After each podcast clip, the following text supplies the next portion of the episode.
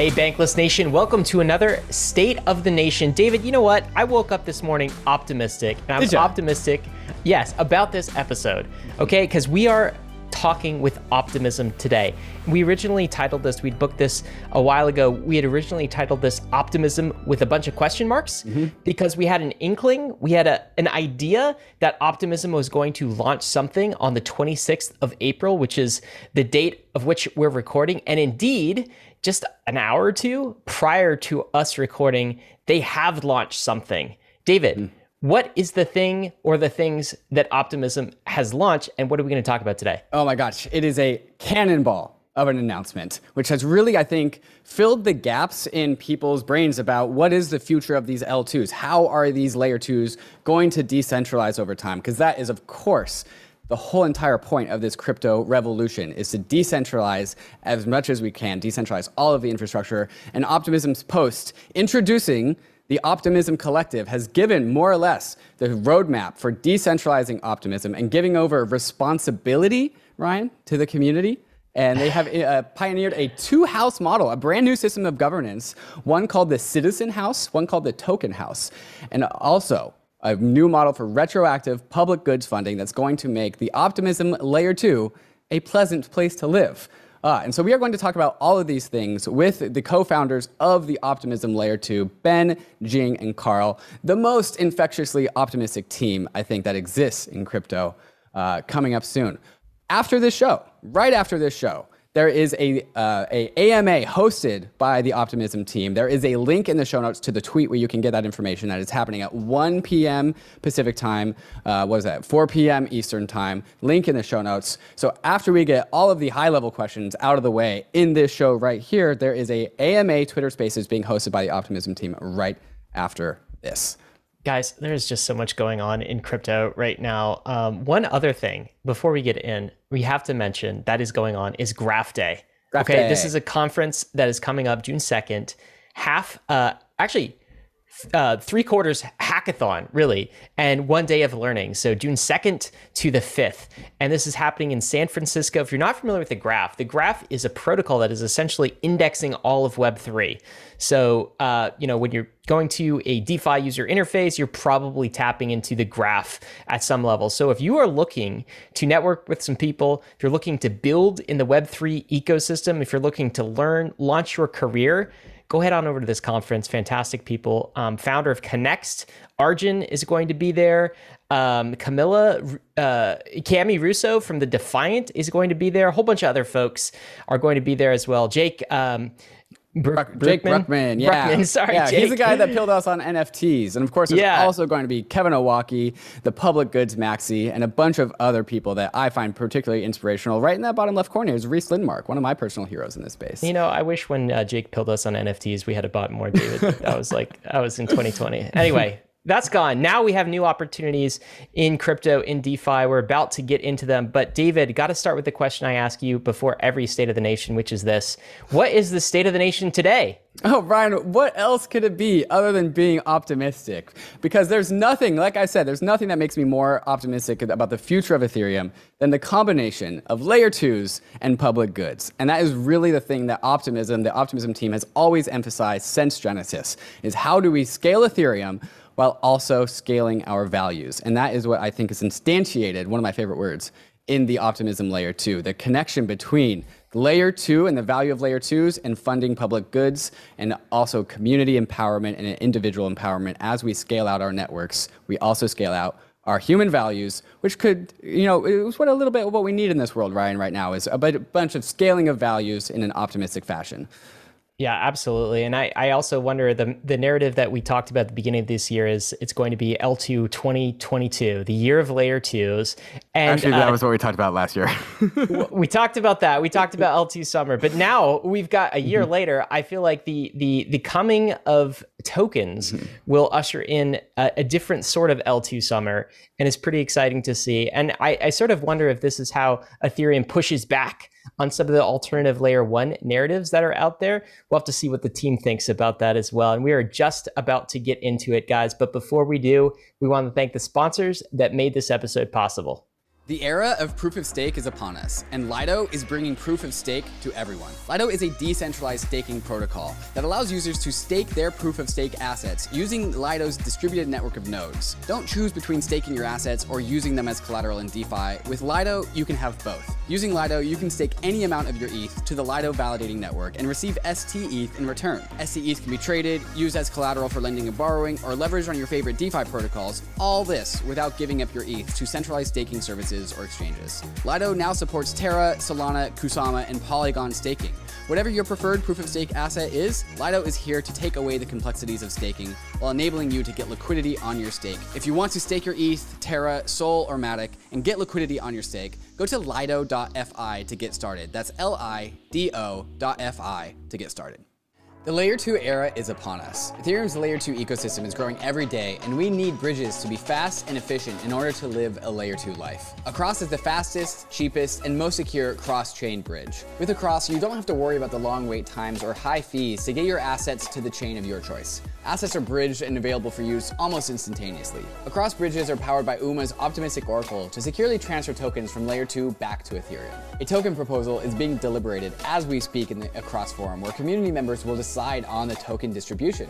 You can have your part of Across's story by joining the Discord and becoming a co-founder and helping to design the fair, fair launch of Across. If you want to bridge your assets quickly and securely, go to across.to to bridge your assets between Ethereum, Optimism, Arbitrum, or Boba networks. If you're trying to grow and preserve your crypto wealth, optimizing your taxes is just as lucrative as trying to find the next hidden gem. Alto IRA can help you invest in crypto in tax advantage ways to help you preserve your hard earned money. Alto, Crypto IRA lets you invest in more than 150 coins and tokens with all the same tax advantages of an IRA. They make it easy to fund your alternative IRA or crypto IRA via your 401k or by contributing directly from your bank account. There is no setup or account fees, and it's all you need to do to invest in crypto tax free. Let me repeat that again. You can invest in crypto tax free. Diversify like the pros and trade without tax headaches. Open an Alto Crypto IRA to invest in crypto tax free. Just go to altoira.com slash bankless. That's A-L-T-O-I-R-A dot com slash bankless and start investing in crypto today.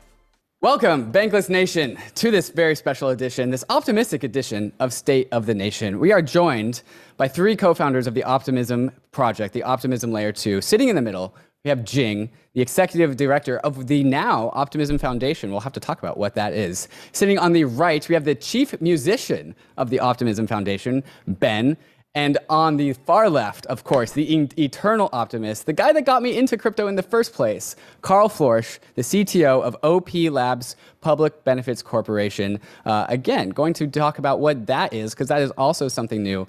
Guys, Thank you so much for coming on this episode of Bankless. I'm I'm sure, like you, uh, we are all here feeling optimistic. But you guys just released a blog post, uh, and in the very beginning of that blog post, you guys say Ethereum sits at an unprecedented moment, and we can't squander this opportunity. Jing, what does this mean? What pr- unprecedented moment are we at, and what could we squander? Uh, the unprecedented moment is this migration to L2s.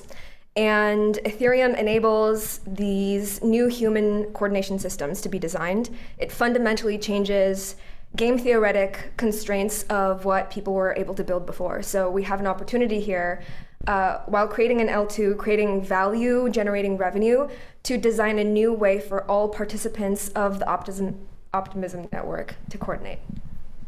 And so, and you also talk about not wanting to recreate Web 2 incentives. Can you just elaborate on, on what that means and why that's important?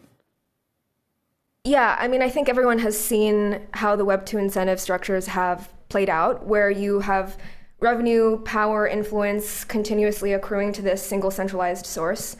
Um, and Web3 is supposed to reimagine that, yet we still can fall prey to the same pressures of centralization, desires to maximize uh, profit. Is that something you see in the crypto space today? Yeah, 100%. Just because you can build new incentive systems doesn't mean everyone is building new incentive systems. Karl, Ben, uh, uh, I want you guys to give you guys an opportunity to answer similar questions. Any thoughts about like this unprecedented moment on Ethereum's history? Uh, where are we on Ethereum's history when it comes to the network? Ooh, with, when it comes to the network, I mean, we are the modular blockchain revolution, the kind of, you know, state of the art of the technology is scaling up so fast. And why is it scaling up so fast? It's because there are so many people building on Ethereum, building the core infrastructure, building these incentive systems. Like this is a movement like we have never seen before. But that is also the case for the, the entire space at this point. And so we really don't know how things are going to shake up, right? We definitely could live in a world where we do end up recreating Web 2 incentives. Ben, go can I it. hit you, Can I hit you with my, my favorite story Yeah, on this? please, please do it. So, have you guys ever read the Declaration of Independence of Cyberspace? Of, yes, uh, but I think you might need to refresh my and the listeners' mem- memory. So this was a, a post written in the 90s by John Perry Barlow that basically was the uh, I think you know is very analogous to like the down the crypto rabbit hole aha moment that we all have. Where John Perry Barlow said, "This new cyberspace that we're creating, these networks of information passing, are a new realm." And he basically says that, uh, "Beware, ye weary giants of flesh and steel! You have no place here." Right? And it's this. It's a super well written, super moving sort of call to action. But ultimately, what we have to keep in mind when we read this is that just because the internet had the ability to do this doesn't mean that it was going to produce this. And in fact, if you reflect on where the internet has been taken, right, there's a huge amount of negativity about Web 2, which is exactly the thing that Perry Barlow there is talking about being very important. So it's important for us not to do that again. We can make something new or we can repeat the mistakes of the past.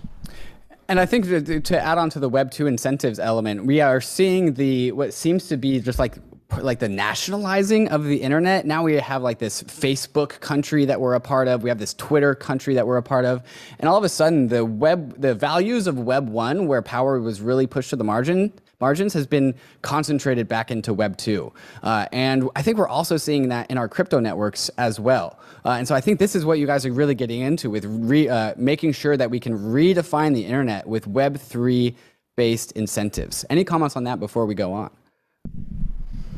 Too many, but I know Karl has good ones. Cool. I was just going to say that humanity is important. We need to capture and fight for our rights as people and individuals to make sure our networks reflect our values. And we'll talk more. Yeah, we're going to illustrate how we are going to get all of that done in the rest of the show. But first, guys, is there a token that's a part of this story? Is a token relevant here? Are we talking about a token today? Yeah, I mean, cars run on gas, but what you want to do is get from point A to point B. So we have a token, but we're trying to get to point B, and it's one small part of the story, but I know that people are really excited about it. Of course, of course. Yeah.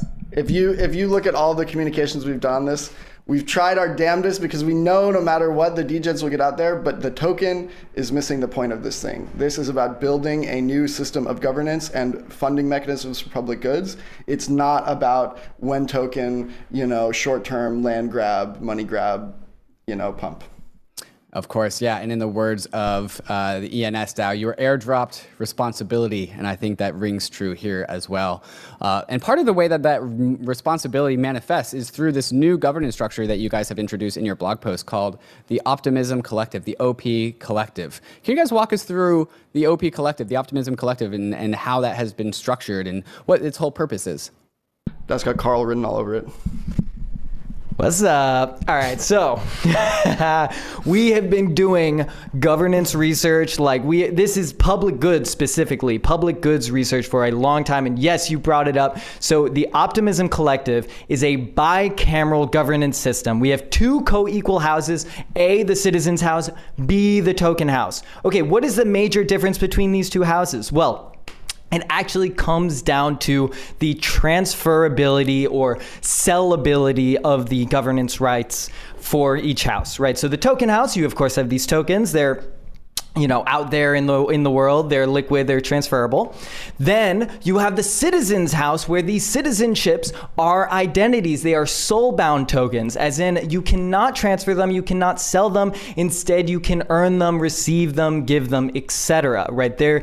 And the importance here is that we balance these two houses right? If we just had tokens then governance rights would be buyable on the open market for you know for for a cost but that when we're talking about a system which is supposed to protect human values, right?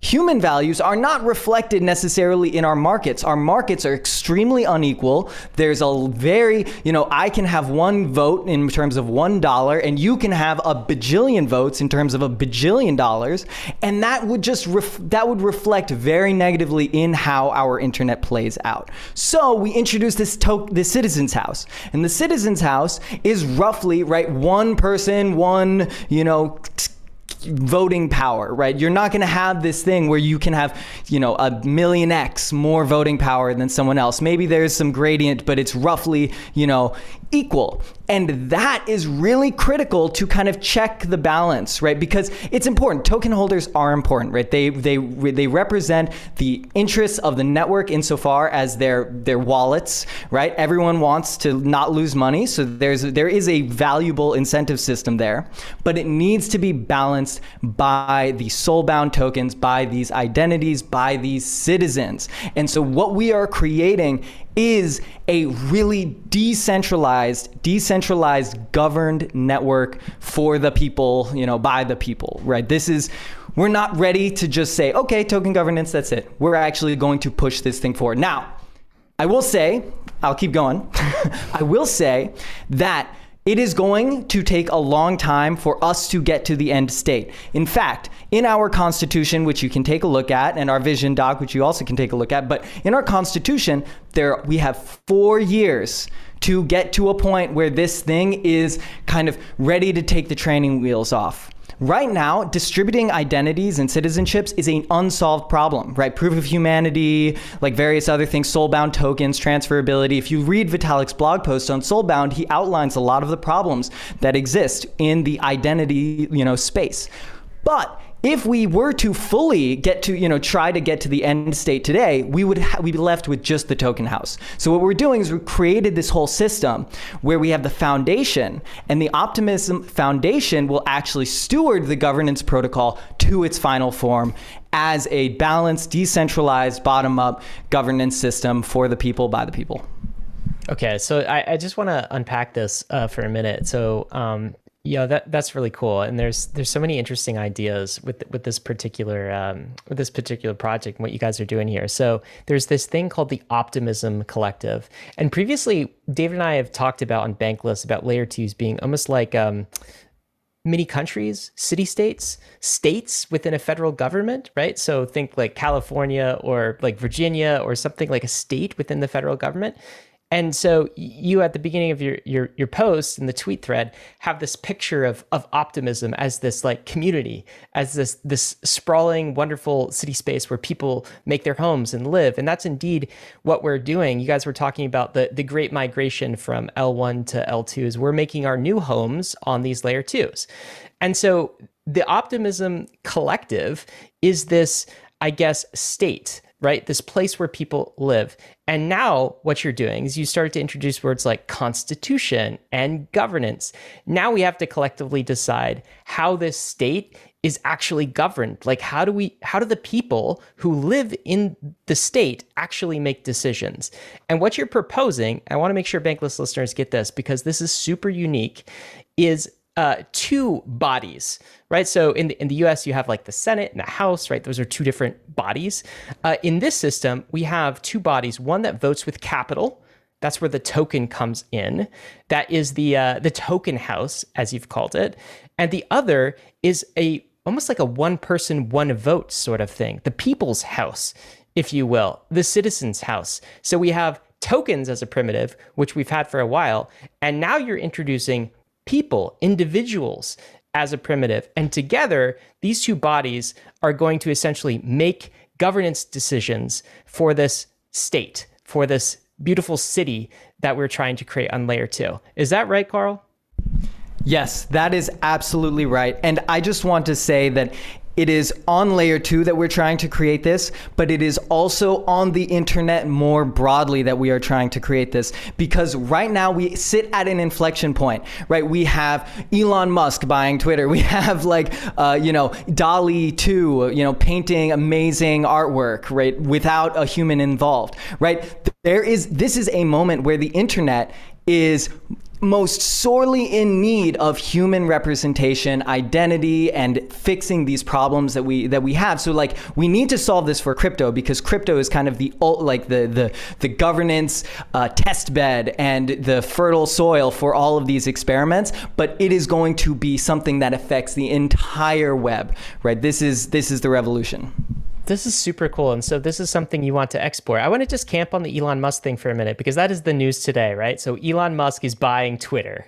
Uh, apparently, that that is the thing that's going to happen, and people should realize that Twitter governance is essentially it's just the token house. It's just cap. It's just capital vote. And so, who essentially gets to dictate what the rules on Twitter is? The majority of Twitter token holders, shareholders, of which Elon Musk is it, apparently going to be the majority owner, and he's going to be the guy, right? Our governance for Twitter rests on Elon Musk. What you're proposing is something different. So you'd still have some of that token vote uh, responsibility, but also this is as if in the future, right? Not right now, but also individual Twitter users, everyone, every individual human who had an account also got to vote on the governance process. And I think what you're saying is there's a lot of steps to get there, but that is what you're talking about in making this thing bicameral. It's not just token vote, it's not just shareholder vote, where someone like Elon Musk can go like buy the freaking like the state of optimism. We actually also have the individual users of optimism who have a vote in the system. And you think you think optimism and crypto can export this to the world, like export this governance style to Web 2. Am I hearing that correctly? If it works, well, we're about to see if it works, I guess. I think a lot of the issues that people take issue with in Web 2 or just the world more broadly um, are issues with plutocracy. You have like direct plutocracy, like Twitter shareholder voting, and then you have indirect plutocracy, where Twitter is governed by its shareholders, and then you know some countries' democracy maybe is secretly influenced by uh, the stockholders of various companies lobbying for whatever. So we have a place for plutocracy. Um, the economy of this digital city is still important, but uh, our hypothesis is if we make explicit a place for plutocracy and a place for democracy, can can we draw a cleaner line between the two where you don't end up having this sneaky plutocracy? Uh, maybe it'll work, maybe it won't we'll, we'll see. We're going to try, though. That's what Ethereum is for. We got hey. this. and I think you guys can tell uh, Karl's infectious optimism is why me and so many others have been brought into the, uh, the, the fold of Ethereum back in 2017. And guys, there's just one more dynamic I want to drive home about this whole system, uh, just to really, really illustrate this for, for the listeners. On, on one side, on the token side, we have this fungible token that is freely tradable and has a market price. On the other side of the spectrum, we have a non fungible token that is soul bound, as in fixed to, to, the address. These are couldn't be more opposite sides of the spectrum. One side, token, probably going to be on all the dexes. It's going to be freely tradable. It's going to have a market price. On the other side of the things, we have ERC 721 tokens, maybe it's 721, uh, that is frozen inside of the specific Ethereum address of specifically known people. And this like clear barbell, just like pushing out things to the to the periphery of, of the possibilities of token designs I think is really interesting. And something in your guys' blog post that has stuck with me is balancing the short term and long term incentives of the system. Can you guys talk about how these two token models, uh, optimizing for two completely different things, balance the short terms and long term incentives of the, of the system? Sure. Uh, yeah, this is this is um, kind of what we were trying to examine when looking at how plutocratic systems have shaped out. You have Facebook, for example, making all of these decisions that are great for uh, profit in the short term, but have damaged its reputation, its user base, its just like general ability to succeed sustainably. And um, if we if we assume that the token holders of optimism can be modeled similarly to Facebook shareholders, then we want a separate house of people who um, are more aligned with the long-term interests of the protocol. And so instead of investing capital in the protocol, we want to give these non-fungible tokens to people who have invested time, energy, reputation, things beyond capital. Yeah.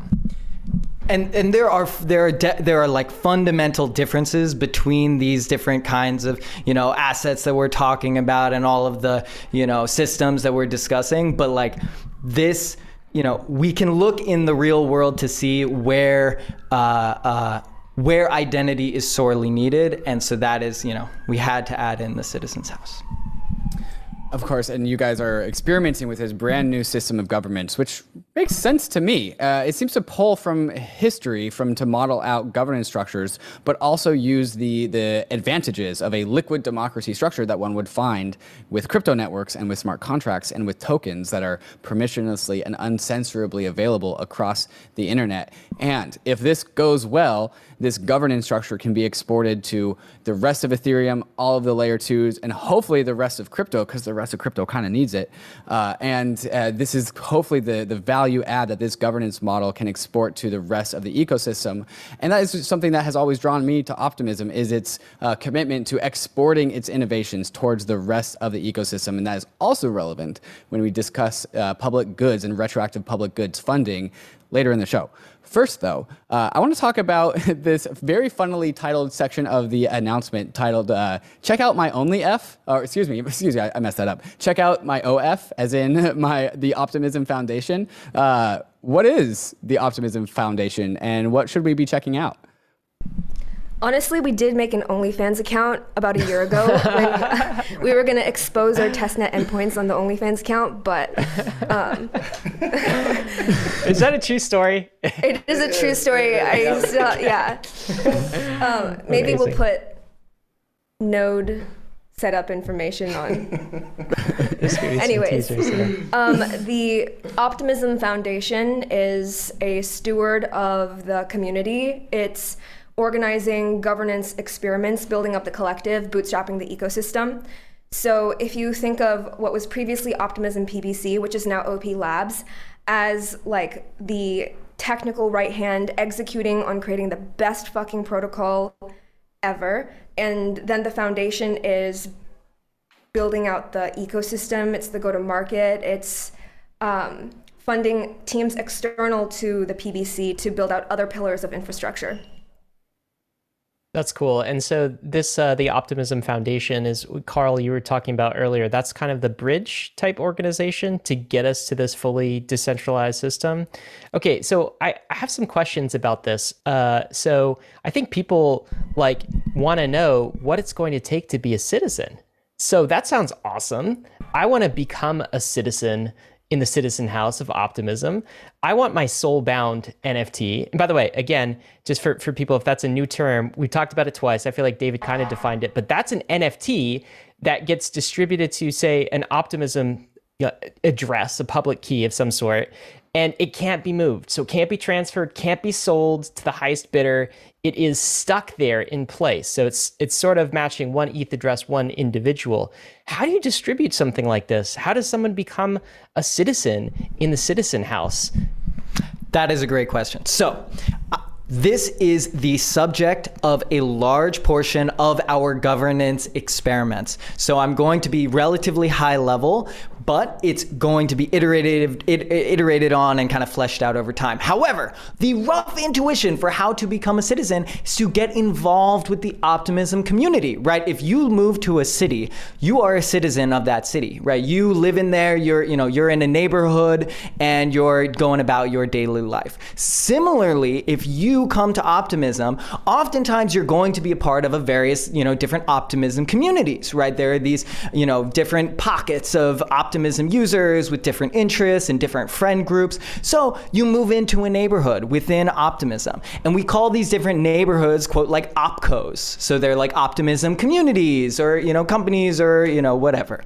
And so we are going to be, at least for our next experiment, allowing these different communities to distribute citizens to all of the people who are within their community. And those citizens will now have these soulbound NFTs, and maybe we can even make make it so that citizens give to other citizens. So at a high level, if you know something called a web of trust, what we're going to be doing is we're seeding the web of trust on chain with the most active, you know, optimism communities, opcos, and then we they will distribute their citizens and we can in the long term have some kind of dispute mechanism to make sure that one citizen is one identity as opposed to one identity having five citizens citizenships.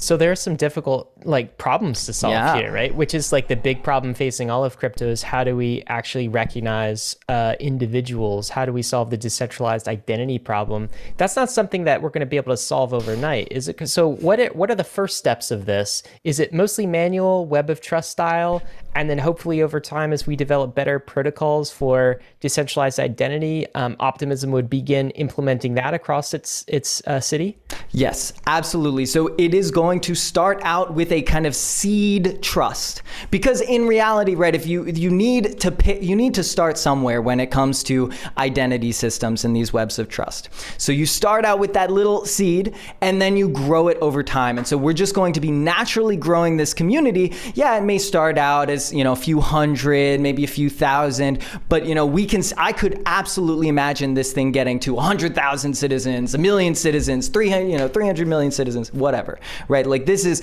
we're talking internet scale identity systems that we're going to all be you know existing in, and of course, very importantly, not only is the identity system important, but privacy preserving. It needs to be privacy preserving.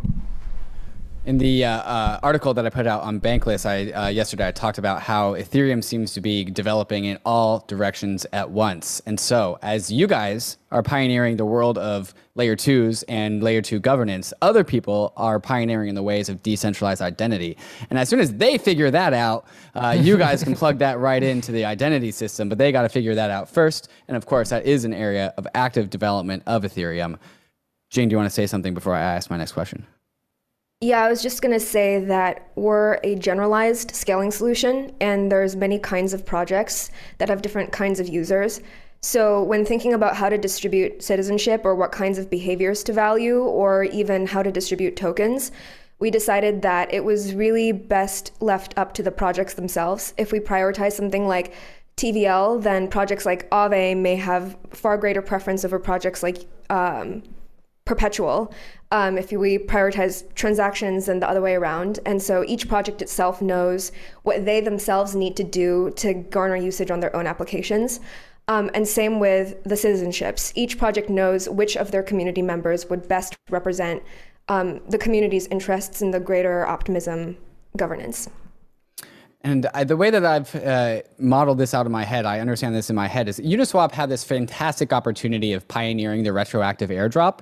But as a as an ecosystem, we only have one bullet in the chamber for the good, untainted retroactive airdrop. So continuing to do retroactive airdrops, you know, people have been uh, you know, doing uh, activity on all the layer twos for a while now, farming the retroactive airdrop. And so we know that instead of doing retroactive airdrops, we need to have proactive, community-oriented, community-led decisions where the legitimacy and the neutrality of these token distributions is up to the community. And so uh, this will be a little teaser for what's going on in the second half of the show, but there's just not one airdrop. There are multiple airdrops. So if the people who are checking their account balances right now uh, are not satisfied with the number that they see, there are things they that you can be fucking do. satisfied. there are things that you it's can do. It's free money.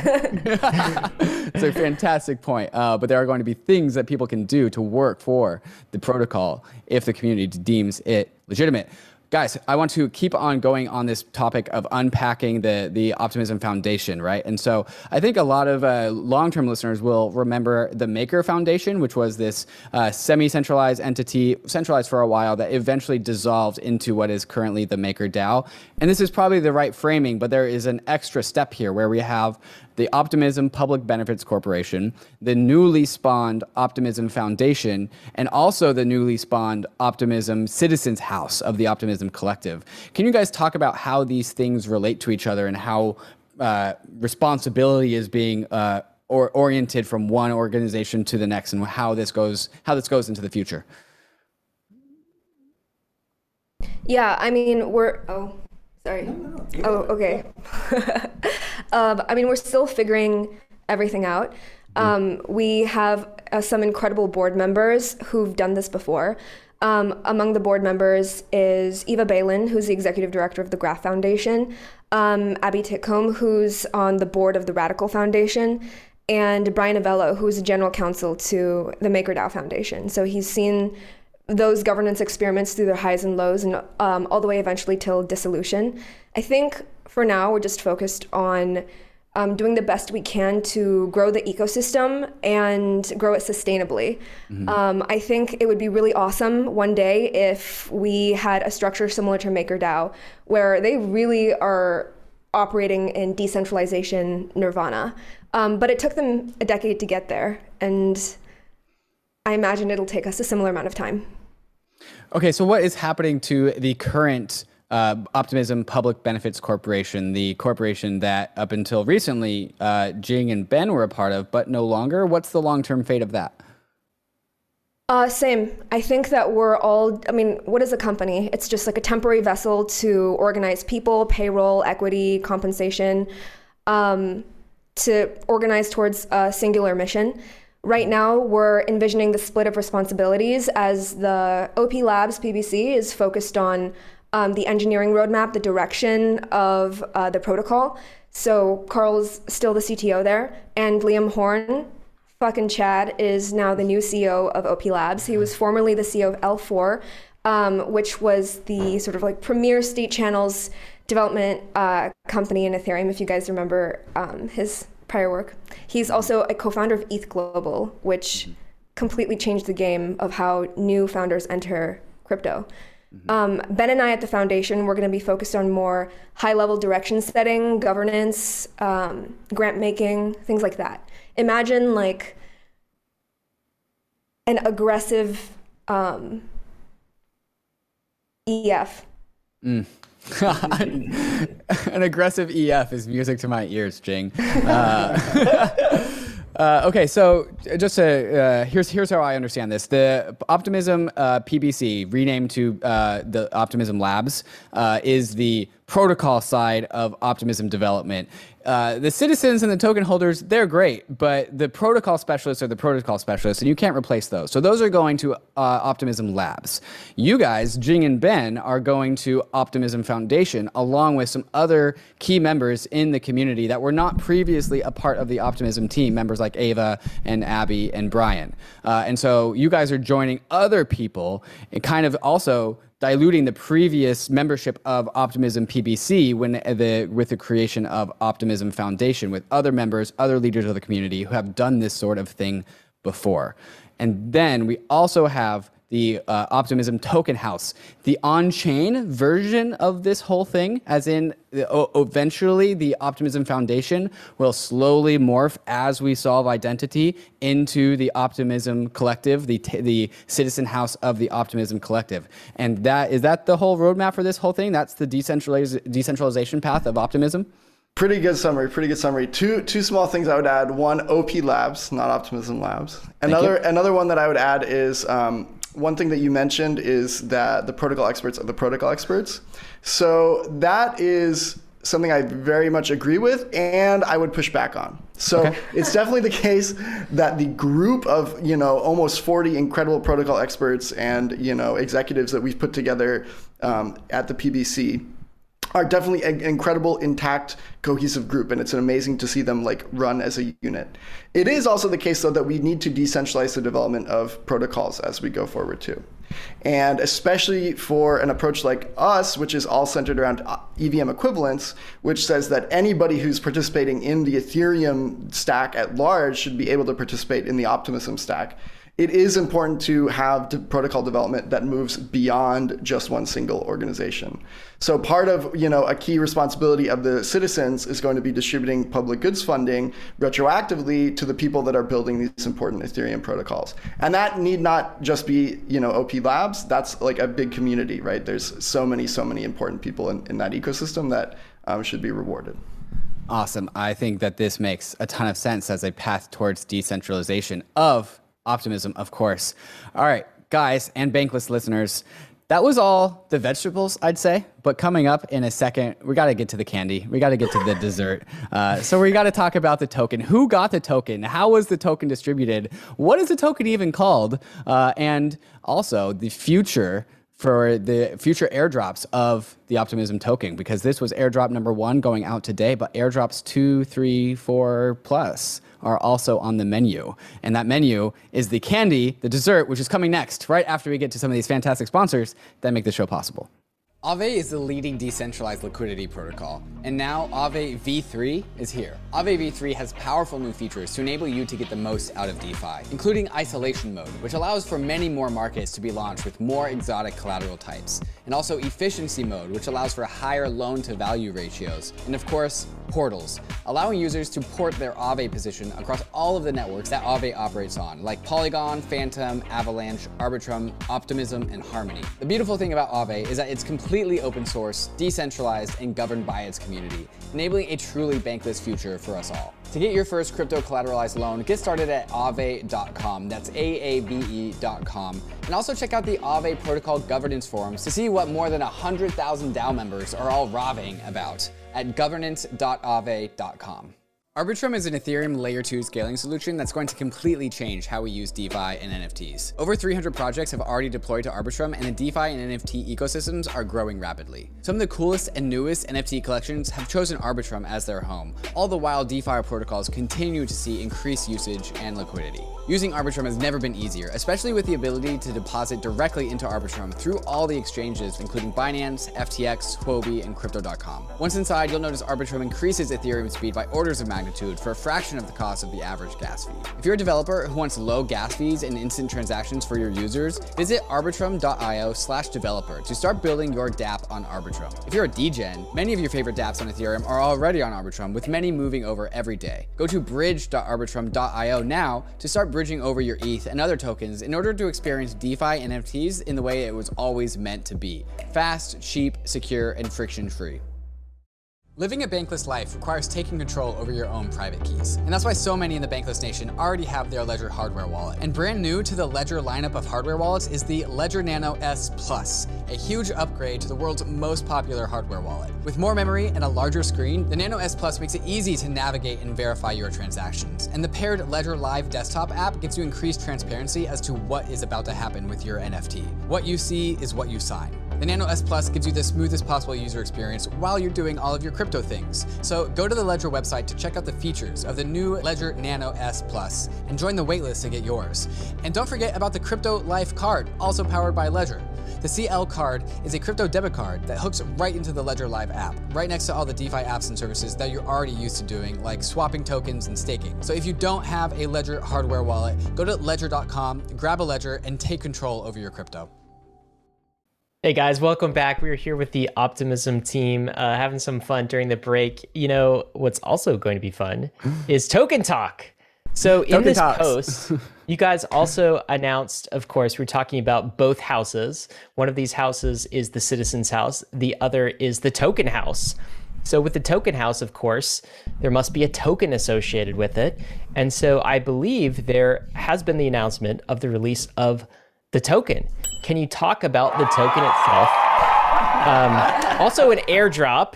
Okay, airdrop number one. What are some of the high level details that uh, that people should know about here, Karl?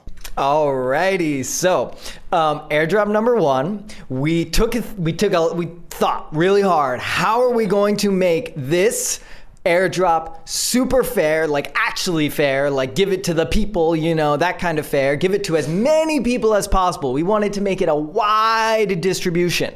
So the way that we did this is we came up with, oh, thank you. Now I don't have to read it from my phone. No, just kidding. anyway, um, the way that we did this was we, was we said, okay, let's take five categories, I believe, six categories, five, six um, categories, where each category representing a different like Ethereum behavior that we wanted to see and that would identify people that, you know, definitely either they're in the optimism community or we know that they should be in the optimism community. So, how did this work out? Well, of course we were going to give to optimism users. That's users that, you know, used optimism like one time, they may have gone in, checked something out and left But then we also decided, okay, let's actually give more to repeat optimism users. Now, notably, if you are an optimism user, you're also a repeat optimism user. So you get both of those airdrops. That's the sum of those two. Um, or, oh, whoops, yes, the other way around. LOL. Um, great. So those are the optimism side of things. But then we said, okay, let's get the Ethereum users as well. So we said, okay, DAO voters. That's you know people who use different DAOs, multi-sig signers. We know them. They are you know the power users of Ethereum and Gitcoin donors. That's the kind of you know public goods ecosystem focused people that we know build a strong community that is long-term sustainable, as wait, well as people. Yep. Optimi- wait, uh, Gitcoin donators who donated to Optimism or Git- ah. Gitcoin donators across the board? Gitcoin donators across the board on L1. Now, notably, L1. that does not include uh, folks on zkSync, which you know uh, we'll we'll we'll see. Um, anyway, the um, the priced out of ETH is another one where we said, okay, if people are on Ethereum and they use bridges, that means that they're kind of like exploring the layer two ecosystem. They're exploring various alternatives. Maybe they need lower fees. And those are the kinds of people that can come to Optimism because we got low fees for you. So the fun thing, this gets a little bit more fun. So if you get two of these categories, then you get, you know, uh, category A, the payout there, plus the category B, the payout there. But if you get four, five, or even six of these categories, then you start getting bonuses, major bonuses, and they are pretty significant. Now, just if you are like, oh man, I'm an optimism user, I really want to, you know, get, I should get tons of bonuses. Well, you do because you're automatically qualified, right? You're a repeat optimism user. You got two of those bonuses already. Makes it a lot easier for you to get the rest of the four. So anyway, um, yeah, give to the optimism users, give to the Ethereum community, give to everybody. Everyone's happy. Well, the initial um, airdrop is also what seeds who can vote uh, in governance. So we thought, what kind of person do we want to have um, making decisions on behalf of the protocol? And so it was people who care about scalability, uh, but still care about Ethereum. So those have who've been priced out. Um, people who give a fuck about our values. So people who donate to public goods like Gitcoin, people who are entrusted with community treasuries like multi-sig signers, or people who voted in other governance um, projects before. And then finally, people who give a fuck about us, people who've used us, um, the OGs, as well as the newer people who've entered the system. So I did. Yeah. One of my favorite categories here, Jing, is that actually that last one priced out of ETH because it's kind of an, an answer to the like um, a lot of the the debate, maybe the FUD, maybe the angst, the anger coming from uh, users who like felt priced out that the ETH is only a whale chain sort of people. And to the extent that's true, and here's optimism also rewarding that group. If you bridge to Polygon, Gnosis Chain, Arbitrum, Solana, you're priced out of ETH. Here's some governance. Here's some responsibility for you. Welcome to the city. Yeah, I've got to give a shout out to Framework, one of our investors, for helping us with that one. We were thinking about maybe people who've used a lot of like big gas guzzlers. Um, but you're right that that prioritizes whales. Guys, I want to also talk about the holistic distribution. So that was the tokens for the particular users who have engaged in, engaged in particular activities, but there's also just the greater distribution of the token at large. Uh, and so I'm going to ask Ryan to pull up this graphic that I just sent him in, in Zoom, which talks about the token allocation across retroactive public goods funders, the ecosystem fund, the airdrops, the uh, sugar zaddies, uh, aka investors, uh, and also the core contributors. Uh, and so uh, can we talk about the total supply of tokens that were given out to users uh, right now, as in airdrop number one, the, the one that everyone is clamor- clamoring about, the one that everyone is checking their addresses to see how much they got. How much of the total token supply was given out in airdrop uh, number one? 5%. And is that going to be the way it is for future airdrops, or how is that determined? Um, I think a lot of it is uh, so we have a pretty big chunk allocated to projects for mm. them to distribute to their users. We have a whole ah. thing we're gonna announce with a uh, fancy shit. Um, and then for user airdrops, I think we just want to see what happens after the first airdrop. See if these are the kinds of people um, that are making good decisions in governance. Are they creating more activity? Do they care? Should we um, adjust the parameters anyhow? Uh, we'll see. But that entire chunk of the pie chart is for the users. Okay, it looks like a 19 total percent of the token supply of Optimism is going to be airdropped to users, five, including the 5%. So there's 14% left. 5% got airdropped today, not yet claimable. Uh, 14% is left for future airdrops, some going to uh, the apps on Optimism, perhaps apps like Synthetix and Lyra that have been there for a long time, perhaps future apps, perhaps future users. I think it might be up to governance. Is that right? Uh, who, who determines the allocation of, of future, of future airdrops? A lot of it will be up to governance. Um, okay. The foundation will do analytics, write up proposals, but it's up to the governance to decide. Um, we, I mean, the token is a governance token. This is ownership in mm. the protocol. It's not an instrument for speculation, it's literal ownership. And so we want to be careful about, or at least intentional about mm. how these future airdrops are distributed. Um, so we don't know today what that will look like. Yeah, I, I think, and the name of the game here is like iteration, right? There is no way in which you can do the perfect thing once and it all go right, especially for something as ambitious and bold as is de- deemed necessary by the, this mass migration to L2 that's going on. Like we have huge lofty goals and to fulfill them, we need to be able to iterate and improve on things. And so, yeah, maybe it's a little untantalizing because people want to know when airdrop two, when airdrop three, when airdrop four. But that's not how we do things here. We iterate. I think the question to like who will be included in airdrop two, three, four. My teammates might get mad at me for saying this, but we're trying to create again this like body of citizens that give many fucks about the protocol. Mm-hmm. So um, if you think about equity as at a company, well, who do you give equity to? You give equity to new entrants into the system, so that's airdrop number one.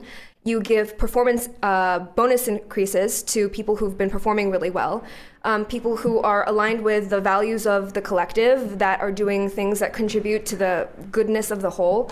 So, um, don't spin up your bots. We're weeding actively bot behavior out.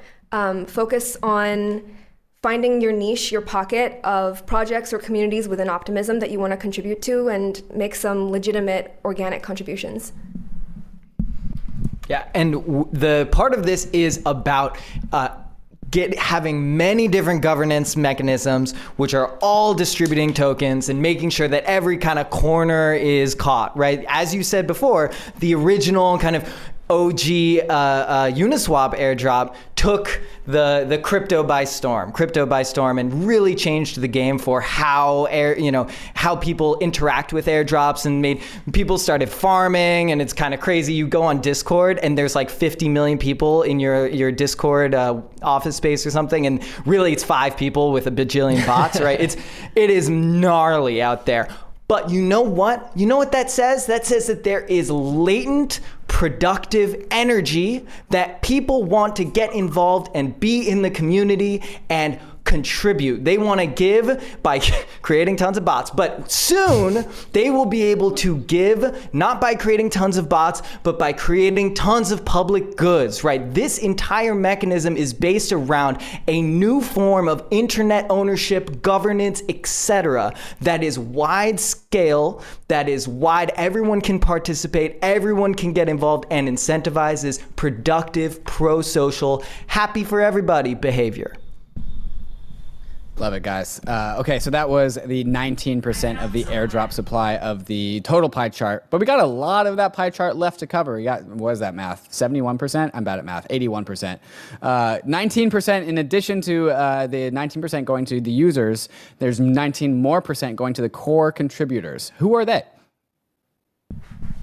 That's us. That's Optimism equity holders. Love it. Okay, people people on the Optimism team, people that that founded Optimism, employees of Optimism. Uh, okay, uh, also retroactive public goods funding, a whopping 20%, the second largest supply of the token supply going to retroactive public goods funding. What's that? Uh, okay, so retroactive public goods funding is a whole nother podcast that I, I don't know if we've done yet, but we should do, right? But there's so much to go over here. Um, it's something that we've worked on with um, Vitalik and with others and have put a lot of iteration into figuring out what this thing is. in a nutshell, I think very core to our story over the past, you know, ye- several years now has been trying to figure out uh, basically how to avoid these incentives of Web 2 all over again. Right. So, one of the things that is pretty unique to Optimism that we've fought really hard for at every step of the way is that everything that we do be open sourced right? We do not sit here and write a bunch of code behind closed doors and license it up. Everything we do is MIT licensed, it's EVM equivalent, it's free to use and um, free to contribute to. The reality is that we're in a fortunate position to have been able to do that, but it not, does not come without its challenges. And so a core mission for us is to make creating public goods profitable right? And the model that we have for this is called retroactive public goods funding. So you can read, you know, a lot about this. Maybe I'll give a summary. Does that make sense? Um, sure. Yeah. Mm-hmm. Okay. Well, actually, no. We're gonna save we're gonna save that retroactive public goods funding for the very end because okay. I'm also super hyped about it, uh, and we're also gonna quickly talk about EVM equivalents. Uh, so that was retroactive public goods funding. Again, 19% for the user airdrop, 19% for the core contributor, the Optimism founders and equity holders and employees, 20% for retroactive public goods funding to pioneer the Star Trek future that's coming. That's what that's what that means to me. Uh, and then okay, uh, ecosystem fund, 25%. That is the biggest chunk of this whole entire pie chart. Ecosystem Fund, what is that? You want to talk about it? You want me to hit it? So, Ecosystem Fund is partially about growth, right? So, there's a few different things that are going on here. And um, truthfully, there was so much information to get out that we have a whole blog post on a lot of this planned um, for next week that will talk more about this. Um, but I think the important things to understand is that, uh, of course, you do want to incentivize the growth on a network. And there's different components here that will help us do that. Um, some of that is for um, the Optimism Foundation and for uh, us to do as basically business development. A big chunk of it is for the um, governance systems to be doing. And some of it is also to start seeding new things on Optimism. So not just growing things that already exist, but bringing new things onto the platform. Because the reality is, when you open up a system like L2 that really, really, really scales, you're going to have new things that you just couldn't do on L1. And so it doesn't make sense to just liquidity mine a bunch of forks that go onto Optimism because fundamentally L2 unlocks new things to be done. And so we have to incentivize that a little differently. So yeah, there's a lot to be said here. We're going to have a whole post on this next week that talks a little bit about it more, um, but it's all very exciting stuff. And I think this is a good time to remind the listeners, the viewers who are watching the live stream, that there is an AMA happening right after this to oh, uh, yeah. p- pick the brains of, of the, the panelists that you guys see here. All right, guys. Uh, very very last section. Sugar Zaddies, uh, the investors, 17%. Pretty sure that's just uh, Chris Dixon at A16Z, maybe Vance Spencer from Framework, and a few other VCs. Anything else we talked about there? Paradigms, child laborers. No, I'm just kidding. Paradigm as well. Okay. All right, that is the complete 100% distribution of the OP token as it stands today. Thank you guys for letting us, uh, for walking uh, us through that. And of course, now I do want to get to retroactive public goods funding and EVM equivalents, the thing that really is the cherry on the cake that excites me the most. Uh, the way that I've explained retroactive public goods funding, the model I have it for my head in my head is if we have some sort of capital, if we got money on our hands, we can wad up that money into a ball and chuck it into the future and you make people go and build for it. Uh, and of course, in the same way that uh, we are using governance to iteratively determine the future airdrops, we can also use governance to iteratively determine who gets that money of cash. And the idea of chucking it into the future is a model for illustrating how you are giving assurances to people who are interested in public goods interested in building public goods, but haven't been given the assurances that they will actually get money from doing this. And this is the novel mechanism that what you guys said I, I pioneered with Vitalik uh, and the Optimism team, and what is really is unique to the uh, Optimism ethos that I really get excited about. Um, uh, how do you guys like that metaphor of chucking money into the future to give assurances that people can actually build something? How, how does that land with you guys, and what would you add to that? It is a it is a great analogy. It's a hilarious one that we haven't. It's it's interesting. The retroactive does not make me think of throwing into the future, but I get it, and so it makes mm-hmm. sense. In the future, um, it will be retroactive. Right. Exactly. Yes. Right. Uh-huh. And it's true. And and that that basically speaks to something that we talk about a lot with RPGF, which is that you need assurances as to what is going to be funded in the future. Right. You're not going to do it super blindly. You don't want to do it um, without some sort of guidance. I think the addition that I would make here is that if you throw a bunch of money into the future, uh, it won't just be people that are going to build public goods that will follow it. There are also investors that want to follow it. And so if you look at what current public funding models are, they're basically grants, right? Which is basically chucking money at someone now and telling them to work into the future to do it right? But the problem is that grants are not a great way of allocating resources. There's lots of problems with them. It's hard for a centralized grant given the entity to figure it out. And prediction is just in general an incredibly, incredibly challenging problem. So part of the long-term vision for how retroactive public goods funding goes is that you allow there to be a market, right? So you basically say, okay, it's too hard for us to figure out how public goods um, should you know get grants up front. We can figure it out after. That's a much easier problem. But also the people probably want to be paid now, right? They, some of these people you know need a salary. And so the idea is that you defer that part of the problem to a much more efficient mechanism, the marketplace. And so we imagine a world in which you can literally invest in a public goods project that you will be, you believe will have an impact. That will get them money now to create that public good, and you will all get money retroactively in the future. Maybe if if you if your bet pays off. If you are deemed to have provided utility to the ecosystem by yes. the community. Oh, Karl, Karl, can you say the word the equation? Oh, of course, of course. So I mean, uh, impact equals profit, right? We want to make positive impact to the collective result in profit to the individual, right? That means that if I do something good, that it comes back to me. And it's really, it's as simple as like a, a kind of fundamental principle of reciprocity being something that is good for everyone. You don't want to live in a world where everyone's cutthroat, you know, backstabbing each other. Guess what? We're not going to get anywhere in that world. We want to live in a world where we are working together and we know that we will be recognized for our positive impact. Why is that good? Because when I make a positive impact into the the world, everyone benefits. It raises all boats, right? We are in this together fundamentally. We are social creatures. And so we have to raise our, ourselves up. And we can do this in a bottom up, eh, like decentralized way. It doesn't have to be this top down, like, ah, you get, you know, this. No, this is an allocation that comes from us to back to ourselves. It's an investment in ourselves as a decentralized ecosystem. So we started off this whole show talking about uh, losing, just dropping the incentives of Web 2 and recreating human incentives in Web 3. Is, re- is this really the key unlock to getting that done? Retroactive public goods funding? Um, first, I wanted to mention that this is not a novel mechanism that we pioneered. Mm. It's been talked about by many people for a, a long time. We're just experimenting with it.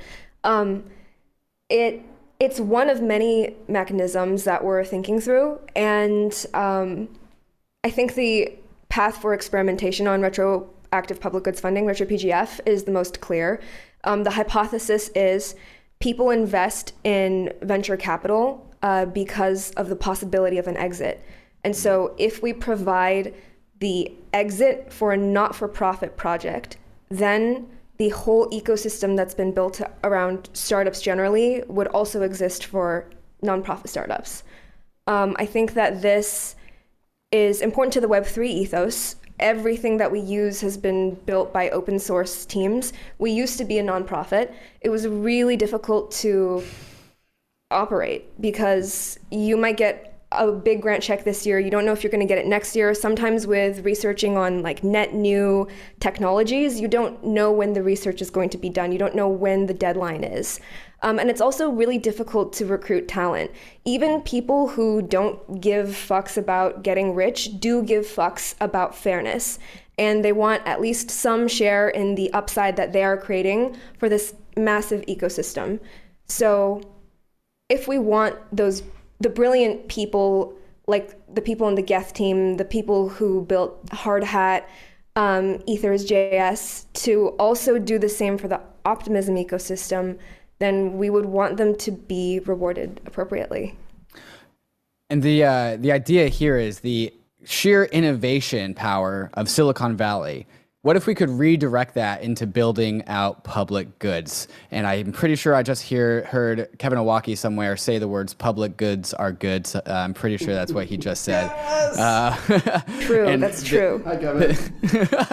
and the the idea here is we can take the upside opportunity that everyone is uh, is so often chasing in this world of crypto and redirecting that into again what Kevin Owocki calls regen finance. So instead of being degens, we can naturally turn them into regenerative finance, allowing our degeneracy to fund public goods for a more sustainable future. But there's one element left to talk about, and there's a graphic uh, that is uh, uh, I really really love that you guys put in your tweet thread, talking about the cycle of positive feedback loop of retroactive public goods funding, but also what is something we have not yet talked about, which is the uh, the um, demand for optimism block space. Uh, and so something I, I wrote uh, forever ago was an article titled "How Transaction Ordering Can Save Humanity." it was just when I was just beginning to wrap my head around what the hell you guys are up to.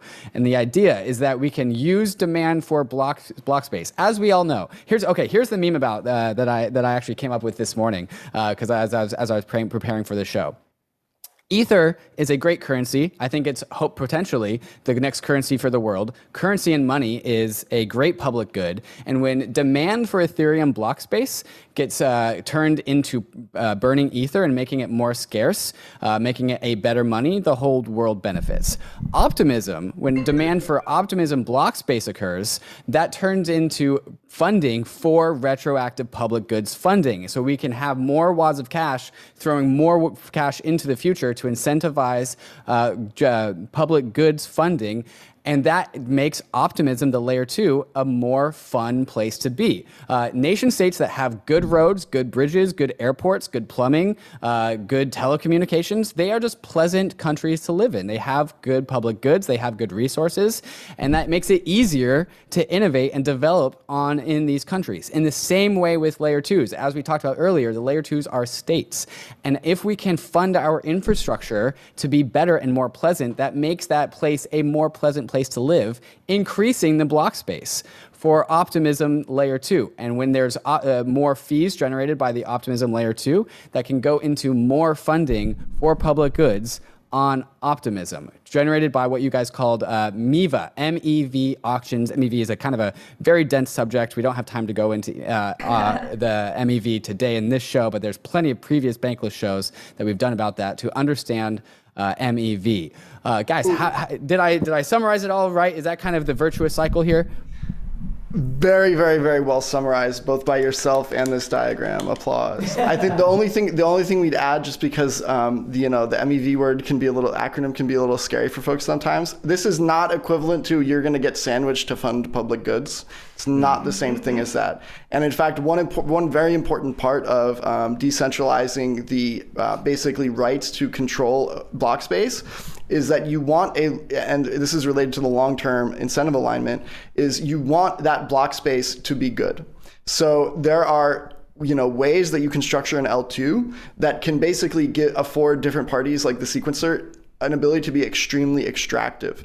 But don't believe the FUD if you hear that's going to happen on Optimism, because long term alignment means that you want something that isn't so extractive that it drives users away. Because in the long term, you don't just want a maximally extractive L2, you want a sustainable L2. So, anyway, that's just a little bit more on the sustainability part of that to dispel any, like, you know, latent, FUD. latent MEV FUD that you might hear.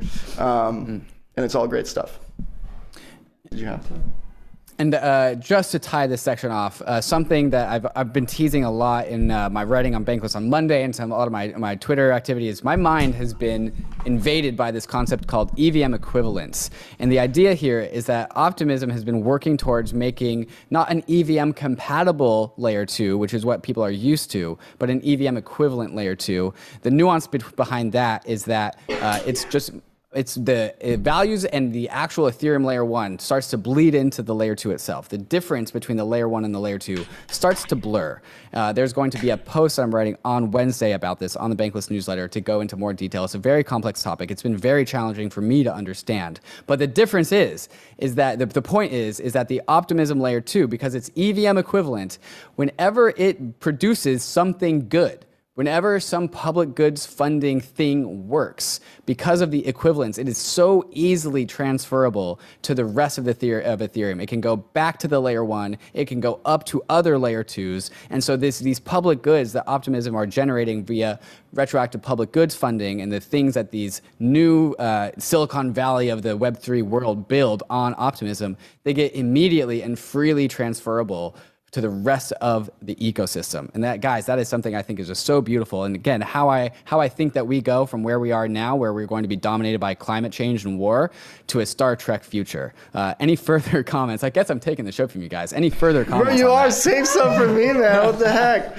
Uh, no, I mean you hit the nail on the head. I think you know the only thing that I could add to onto, onto it is sort of how it relates to you know our journey at Optimism. Mm-hmm. And I think basically when we look back, it was not obvious at the time, but it's basically been a progressive journey towards the EVM equivalence. So we started out building Plasma, which was a layer two of Ethereum. So it was an extension, but it was a completely different code base. It couldn't run a smart contract, so it didn't even make sense for it to be EVM equivalent, right? Then we moved to a rollup and we said, okay, we can finally run con- contracts. And we sort of partially used the Ethereum code base, but we were not EVM equivalent time and time again, what we learned is that the public good of the Ethereum scaling, the Ethereum technology stack itself, things like the Ethereum virtual machine and smart contracts and the wallet tooling and how developers, you know, write code.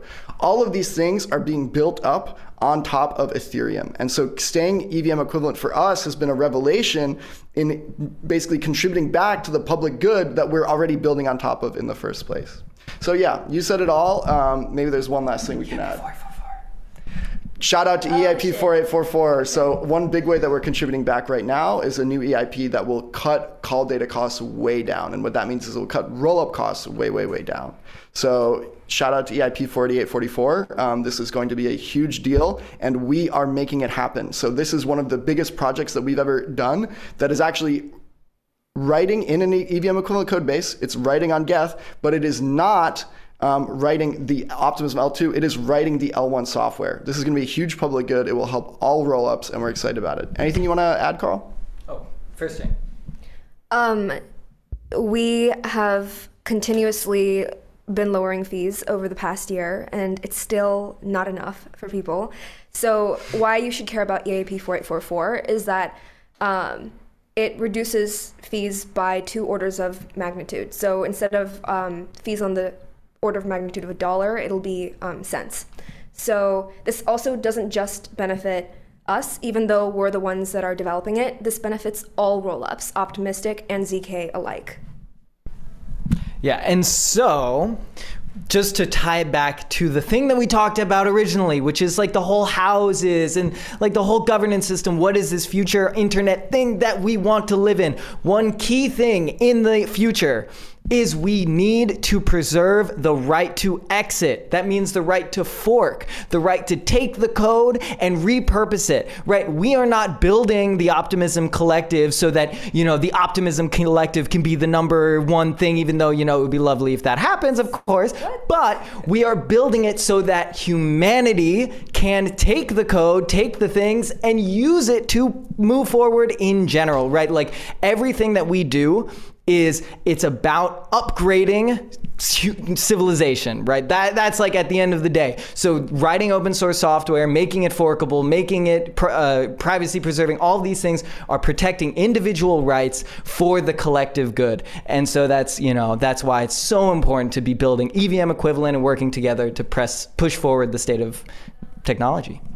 Well said. Upgrading humanity, upgrading civilization, guys. I just have a just a couple just tie off questions as you're talking about. So this EIP four eight four four. Okay, this is the new fifteen five nine one five five nine that we're excited about talking about for like years before it actually happened. Then it happened last August how many years are we going to be talking about 4844? Do you guys have a tease on that? Is it going to be years or can this be measured in months? I'm not looking for like a hard fork date here, but I'm just trying to get a sense of when this EIP is coming in general because we haven't talked about it on Bankless yet.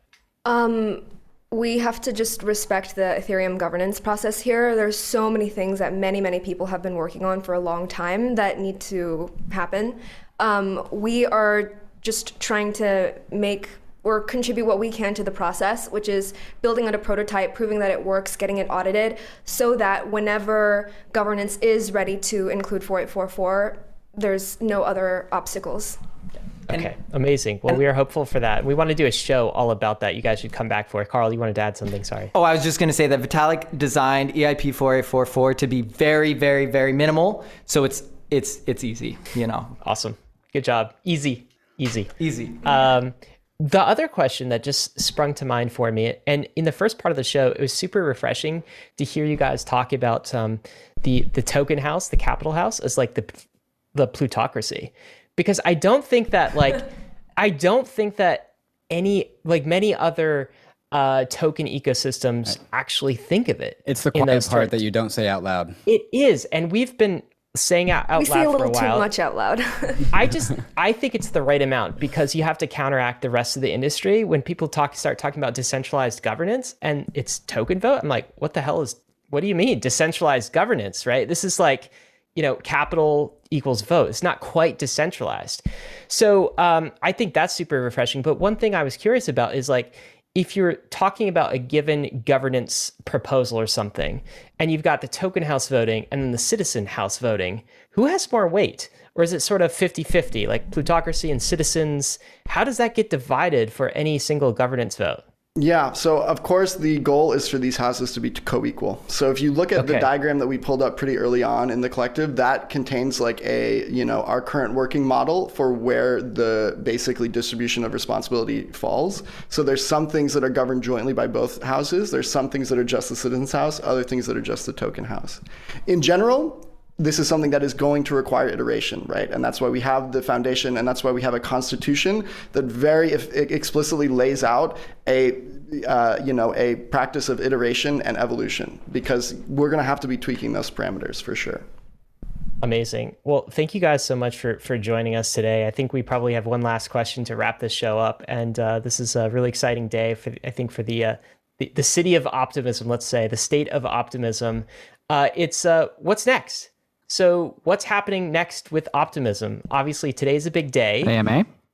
Uh, AMA is definitely happening like sequentially next, but but after that, when I'm talking about like long term picture, it sounds like people can check their uh, whether they received airdrop one today. It sounds like the actual distribution of airdrop one, if I'm reading the post correctly, is going to happen sometime this quarter in Q2. So sometime call it May or June. And then what happens after that? You want to take it? Sure. Well, we published um, a bunch of content today about what we said we're going to do, so we have to go and do all of the things that we published today. Um, but generally, I think this is a good reminder to everyone that everything is in flux. It is still incredibly early. The product that you see today is one that's constantly being iterated upon um, the experience today will be very different from the experience two years from now. So while we build out the governance and the collective and the ecosystem will be continuously making the protocol more secure, more decentralized, um, making it cheaper and easier to use. So that's what's next. We've got some full plates. Amazing. Well, um, that sounds like a layer two Ooh, summer. Can I add one more thing? I'm cutting you yeah, off. I want to add more things. Okay, actually, two things. Okay, one, just uh, three, four things, five things, six things. Get them all okay, one on the technical front. Obviously, we have a path to decentralization on the like you know technical architectural side that we put out about a month ago. So I just wanted to take a second to show that. I just wanted to say one thing that Karl has really like absolutely pilled me on being like a very awesome thing that's going to be coming about in the next few years is basically the interactions between the optimism collective and you know and basically DAOs and communities within optimism, but also those beyond. So I think that this is something that really we are just starting to scratch the surface with the sort of reemergence of DAOs in the forefront is the interaction between these DAOs. So what I'm like personally, uh, maybe one of the things I'm most excited for is to see the relationship between the Optimism Collective's governance and the governance systems both on it and within the broader Ethereum community. I think that's going to be really interesting to see some collective coordination, mutually beneficial things. All right, guys. I think one last question for you guys. One last thing. okay. Are you feeling optimistic? Fuck yeah. Yes! I know chat told me not to swear, but very optimistic. Stay optimistic, y'all. Awesome, guys. Uh, Thank you so much for coming on the show. You guys, again, the infectious energy of your whole team has uh, proliferated out and made me plenty optimistic. And hopefully, the viewers, the chat, the listeners are feeling a little bit more optimistic as well. Because well, we are faced with some very large problems in this world, problems that seem to be outside of the scale of our current institutions to be able to handle. Maybe, may just maybe, we have a bright path forward that we can actually see. We actually see the steps. Uh, first, we get everyone onto layer two. We get the uh, the block rewards funding retroactive public goods. We make our networks better and then those public goods, those retroactive public goods, go from being about Ethereum to about the whole world. Uh, and that is that is something that I wake up every single day. I'm like, man, I don't actually have to be so bearish about the future of this world. So thank you everyone uh, on this panel for doing what you guys do, because uh, it is a north star for me, and I think a lot of us in the Ethereum community. Thanks, guys. Love you guys. Appreciate you guys. Action items, of course, for Bankless listeners. Uh, one is you can get involved in the city of optimism, become an optimism citizen. There's some clues dropped in the in the uh, episode today. How to do that? You can also check your eligibility for airdrop one. We'll include a link in the show notes. And finally, of course, the same team is doing a Twitter Spaces right after this show. So go log 30 on minutes. Twitter. 30 minutes. Uh, it's going to happen in about 30 minutes or so. We'll have some other bankless content on EVM equivalence this week. Of course, got to end with risks and disclaimers. So Dave and I have been so excited about this project. Uh, we are also advisors on the Optimism project. So, full disclosure, when they invited us in, we were happy to accept. Uh, very excited about what Optimism is doing in the space, very aligned with values we share. But of course, as always, got to end with ETH is risky. Crypto is risky. DeFi is, you could definitely lose what you put in, but we're headed west. Now the west is on the L2. It's the frontier. It's not for everyone, but we're glad you're with us on the Bankless journey. Thanks a lot.